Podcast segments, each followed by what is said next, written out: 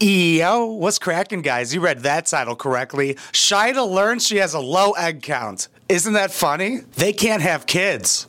Let's see if we can talk shit about this. This is probably very traumatic for her, which is fine. That's what this show's about. Like, you think they would have posted this clip if it was like, Shaeeda's super healthy and can have as many kids as she wants.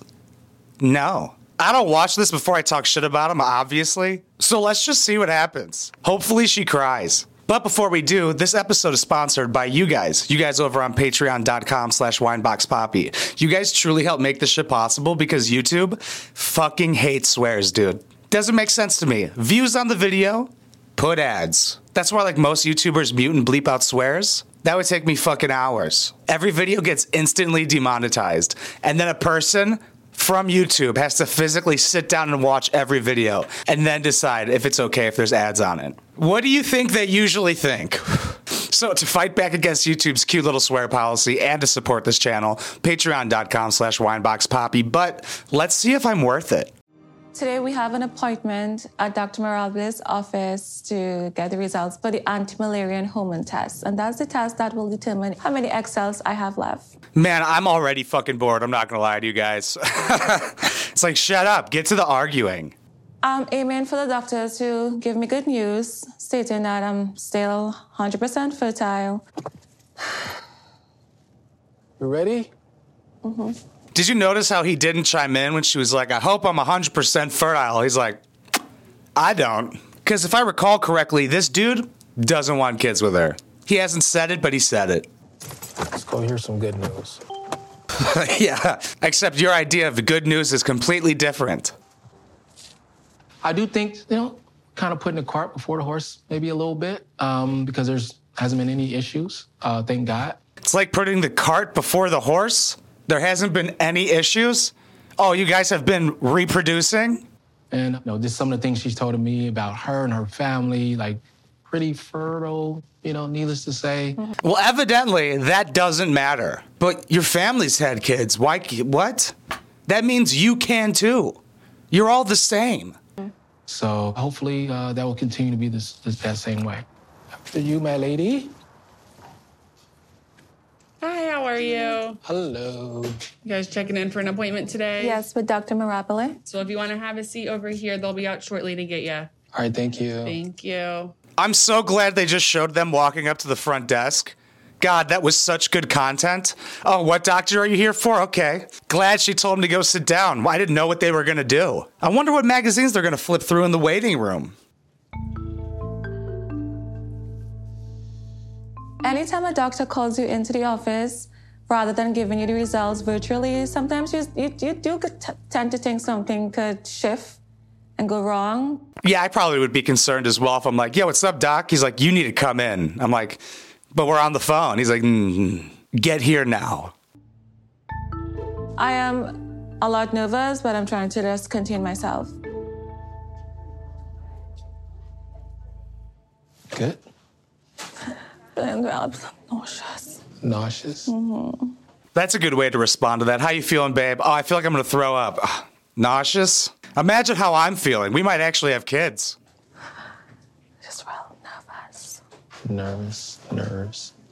Maybe I'm just projecting here, but this just shows me he doesn't give a shit. You're just repeating what the person says to you. Your wife is telling you she's nervous, and you're like, nervous. Nerves. Suit. Hair.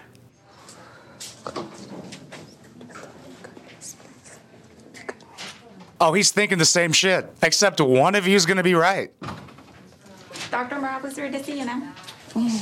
Was that Bigfoot that just ran past the door? Holy shit. Here to see you now.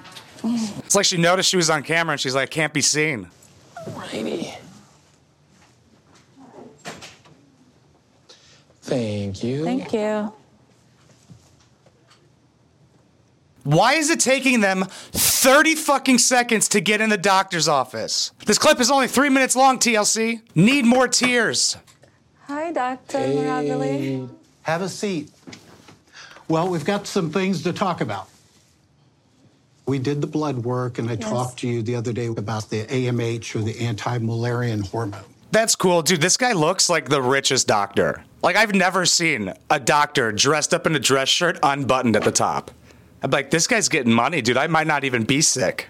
It's testing the amount of eggs that you have left to be fertilized. Okay. But the test that we did on you did come back saying that your ovarian reserve is low. I know what that means. Uh huh. That's not a good thing. This is not a predictor that you can get pregnant. It just means that, hey, time is of the essence as far as getting things going if we want to have a natural childbirth spontaneously. Dude, I care so little about this actual show that I would not bet my life on knowing what this guy's name is. Is it Bilal? I think it's Bilal. And he seems pissed. He's like, oh no, we gotta actually hurry up with this. That's what she's been saying, dude. But now he knows, like, if he just waits, then it's not his fault. It's her fault. What? It's on you. I've been trying. No, I haven't been pulling out. What are you talking about?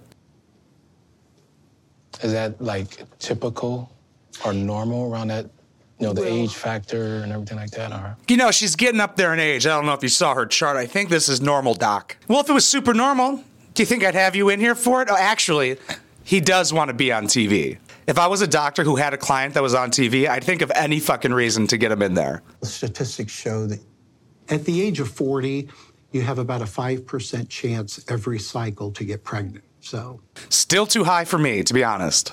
Five seems very low. and Well, it depends on your perspective, sweetheart. your chances will decrease as you get older more sooner than somebody else. So, Did that doctor just say more sooner? not to be a grammar Nazi, but did they not teach English in college? Like, if you're called doctor, I expect you to get that right.